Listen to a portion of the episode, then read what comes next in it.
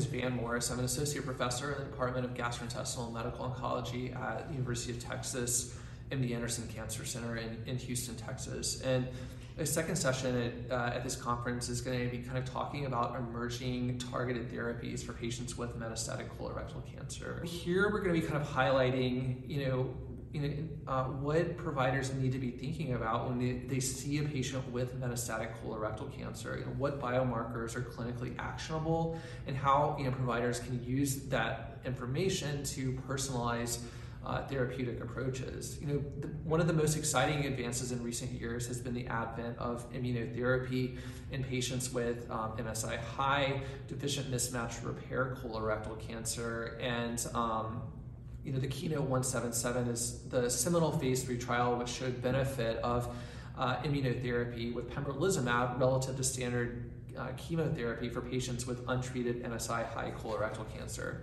So we're seeking improvements in survival in patients with MSI high metastatic disease you know, and the question then becomes is, is how can we translate that earlier on in patients' presentations? And we'll also be talking about some of the data looking at, uh, at, at immunotherapy in MSI high non-metastatic disease, specifically some data that was reported at ASCO GI this year. Dr. Melissa Lumish and her colleagues at Memorial Sloan Kettering, where they looked at 11 patients with locally advanced rectal cancers uh, that were MSI high, and they treated those patients with dostarlimab, uh, an anti-PD-1 antibody. And very interestingly, they saw you know, um, complete clinical responses in 11 out of 11 patients who were treated initially. And none of these patients you know, thus far has had to receive um, standard treatment with radiation, chemotherapy, or surgery. So we're starting to see some signal which may suggest that this may be curative without the toxicity of standard treatments for rectal cancer in those patients with MSI high locally advanced rectal cancer. And